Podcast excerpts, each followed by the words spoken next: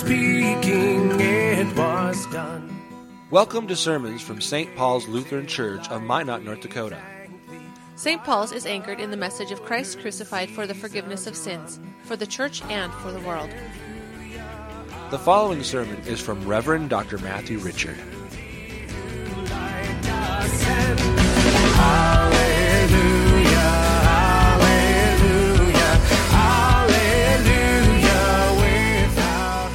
Gospel according to St. Matthew, the 22nd chapter.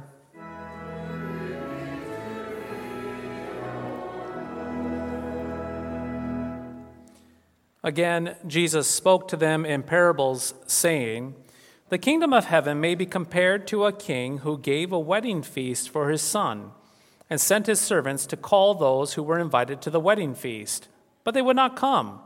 Again, he sent other servants, saying, Tell those who are invited, See, I have prepared my dinner. My oxen and my fat calves have been slaughtered, and everything is ready. Come to the wedding feast. But they paid no attention and went off, one to his farm and another to his business. Well, the rest seized his servants, treated them shamefully, and killed them. The king was angry, and he sent his troops and destroyed those murderers and burned their city.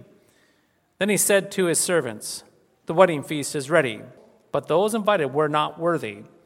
Go therefore to the main roads and invite to the wedding feast as many as you find. And those servants went out into the roads and gathered all whom they found, both good and bad. So the wedding hall was filled with guests. But when the king came in to look at the guests, he saw there a man who had no wedding garment. And he said to him, Friend, how did you get in here without a wedding garment? And he was speechless. Then the king said to the attendants, Bind him hand and foot and cast him into the outer darkness. In that place there will be weeping and gnashing of teeth, for many are called, but few are chosen. This is the gospel of the Lord.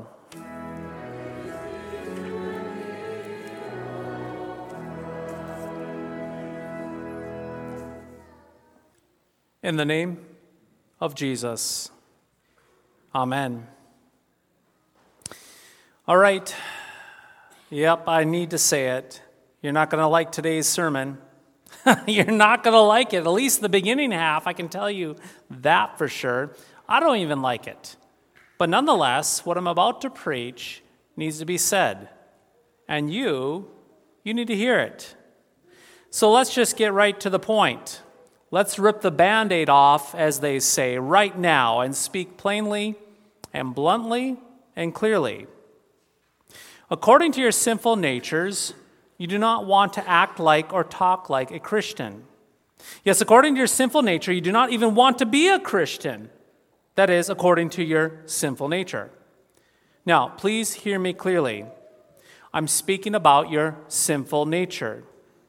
We must keep in mind, though, at the same time that we have a sinful nature, that in Christ we most definitely have faith, according to our new nature, according to the new creation. We have faith, we have assurance, we have hope, we have righteousness in Jesus. And we desire to do good works according to our new nature in Christ. You have the Holy Spirit. Therefore, you will have good and holy impulses. But we must not forget at the very same time that you have those holy impulses from the Holy Spirit that every single one of you, myself included, we have this old sinful nature, what we call the old Adam. And this old Adam, this old Adam hates, hates the kingdom of God, and especially hates receiving gifts from God. The sinful nature is like a dull and lazy sloth that clings to you and despises good gifts from God and despises everything about the kingdom. And so, when we read the parable from this morning, from the Gospel of Matthew, and we hear about people purposely choosing not to come to the wedding banquet. Well, Jesus, he's talking about the sinful nature in all of us, in you and myself, the sinful nature that resists the kingdom of heaven itself. You see, the Old Testament, as we read the Old Testament, time and time again in the Old Testament, God sent prophets to invite the people to receive his free and good gifts. Yet, time and time again, The people of the Old Testament, they chose not to receive these good gifts. The people were lazy, they were slothful, they were careless and obtuse. When invited over and over again to receive these good gifts, they finally became so agitated that they began to kill the prophets. It's just easier that way, obviously. Nobody likes a prophet calling them out. And the same attitude, my friends, exists today. It exists in our day and age as well. Now, dear friends, we must keep in mind that God still invites people to the kingdom to receive his free and his good gifts. And where are those gifts located? Well, quite simply, they're right here. They're right before you. God has good gifts for you from this font. He has good gifts from this lectern and this pulpit and this altar itself. These gifts are here, and they're given to you each and every single week. Freely, I might add. And yet, people do not come. Indeed, people do not come to receive. But this is where it is going to get really uncomfortable for us. The reason why people do not respond to the invitation to come to church to receive God's good gifts the reason why you have such a hard time to drag yourself out of bed in the morning to come to church with all of your morning grumbles is quite simple. The sinful nature, your sinful nature does not want to be here. Plain and simple. Your sinful nature, the old Adam, does not want to be in that pew, does not want to be in this sanctuary. Now, please trust me, I've heard every excuse in the book for why people miss church. And frankly, while there are indeed some, now get this, there are some indeed legitimate reasons for missing church. Not negating that, there are legitimate reasons for missing church. On the other hand, the majority of the excuses, or we must bluntly say, are nothing more than a simple lie. The reason why the reason why I know this to be true is that I have a sinful nature as well, just like you. My old Adam is like yours it's careless, it's slothful, it's lazy. And frankly, I don't want to admit just how careless and slothful and lazy my old Adam, my sinful nature actually is. And so, my friends, I get it, I, I understand it. It is easier. It is easier to try and come up with a clever excuse for missing church than it is to admit that our sinful nature gets the best of us. Now, consider our parable a bit more closely this morning. Notice that the people were invited to the great wedding banquet. And when things were ready, the king sent servants to call them. Go call them to come. The banquet's ready. But the people, they did not want to come. And so the king invited them again. And this time, and this time, some brushed it off nonchalantly. They brushed it off. We have better things to do, while others became annoyed. To the point, this is how our sinful nature will always respond to the call to receive God's good gifts. Our sinful nature, uh, it simply brushes off the invitation. It says, yada, yada, yada, whatever. Or the sinful nature becomes annoyed and frustrated with the invitation. For example, I've heard countless stories of pastors and elders and churches, various churches inviting members to come back to church over the last 17 years. Churches and elders and pastors inviting people to receive God's gifts. A simple invitation come, all is ready. And nine times out of ten, it always ends up the same way. It always seems to end up the same way. Some parishioners, they completely ghost the pastor and elders. They don't respond to any form of communication. They go silent. But for others, the pastor and elders, they get accused for inviting. They get accused of being mean or disrespectful or, or judgmental, perhaps, for calling them to come back to church. You see, excuses only works so long to cover the fact that the old Adam does not want to come to church It does not want to come to church. In other words, when a church invites and invites and invites, eventually those who are being invited, those who are neglecting the word and sacrament, they will turn and attack the church itself. For it is easier to attack the church than it is to admit that the sinful nature is reigning on Sunday morning. Now, there's more to all of this. We must keep in mind that our old Adam is also very sly. Our old Adam is very tricky.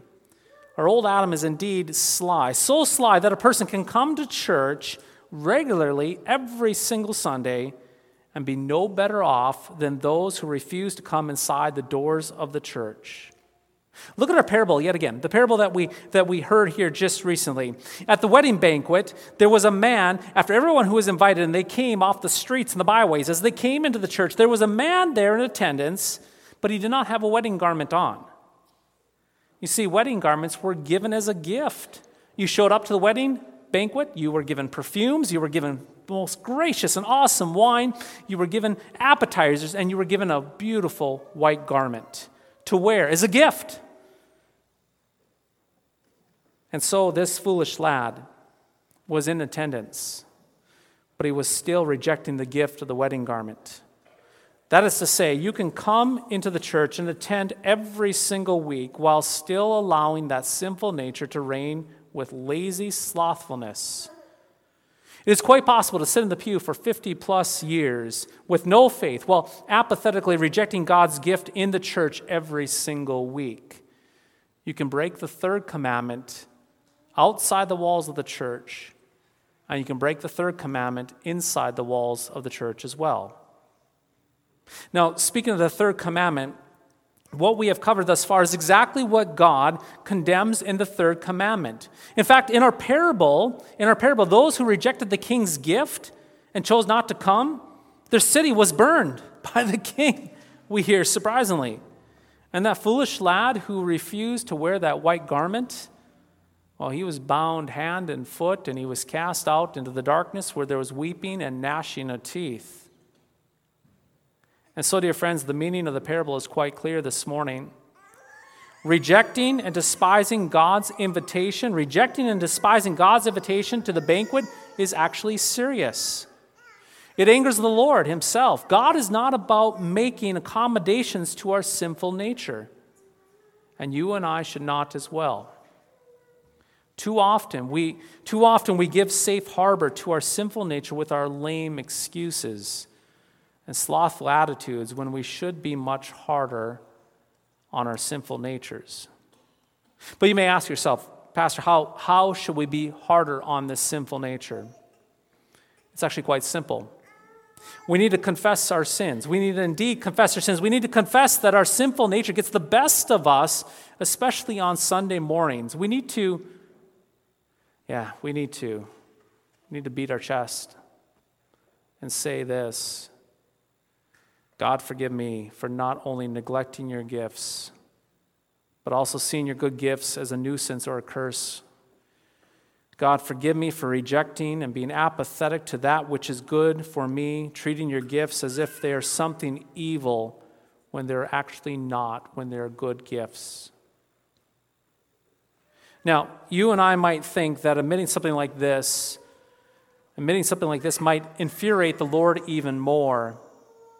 For we are essentially saying, when we confess this sin, we're essentially saying, God, we don't like your good gifts. But here's the catch that we must hear more than anything else. If you hear nothing else, hear this.